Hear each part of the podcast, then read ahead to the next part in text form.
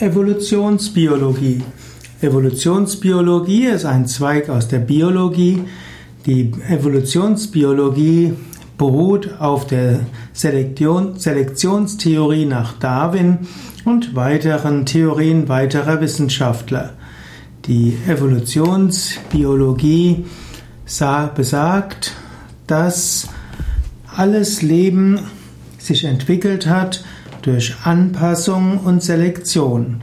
Die Lebewesen, die sich am besten an die Umwelt angepasst haben, die am besten überleben konnten und am besten Nachkommen in die Welt gesetzt haben, haben sich durchsetzen können. Und so hat sich das Leben immer weiter entwickelt und entfaltet.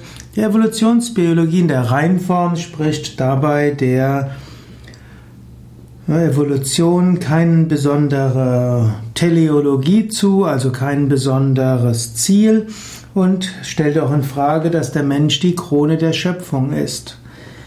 Die Evolutionsbiologie will auch sagen, dass alles Verhalten jedes Tieres evolutionsbiologisch erklärbar und sinnvoll ist.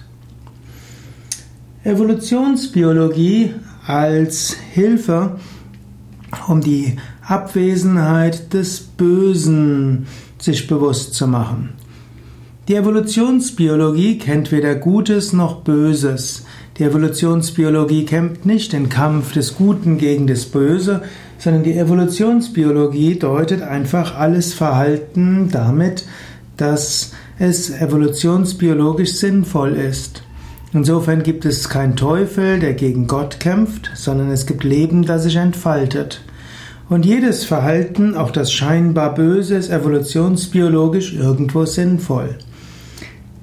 Evolutionsbiologie sagt aber, das wichtigste Prinzip, was zum Beispiel den Menschen als Gattung so erfolgreich hat werden lassen oder als Art so erfolgreich hat werden lassen, ist die Kooperation.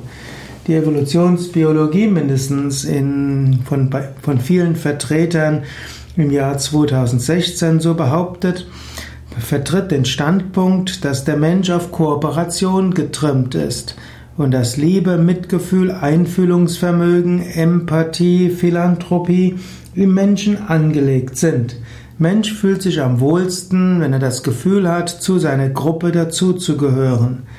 Und Mensch hat aber auch andere Fähigkeiten, sich durchzusetzen, auch sein Einfühlungsvermögen, Mitgefühl abzuschalten, aggressiv zu sein und Dinge negativ zu beeinflussen.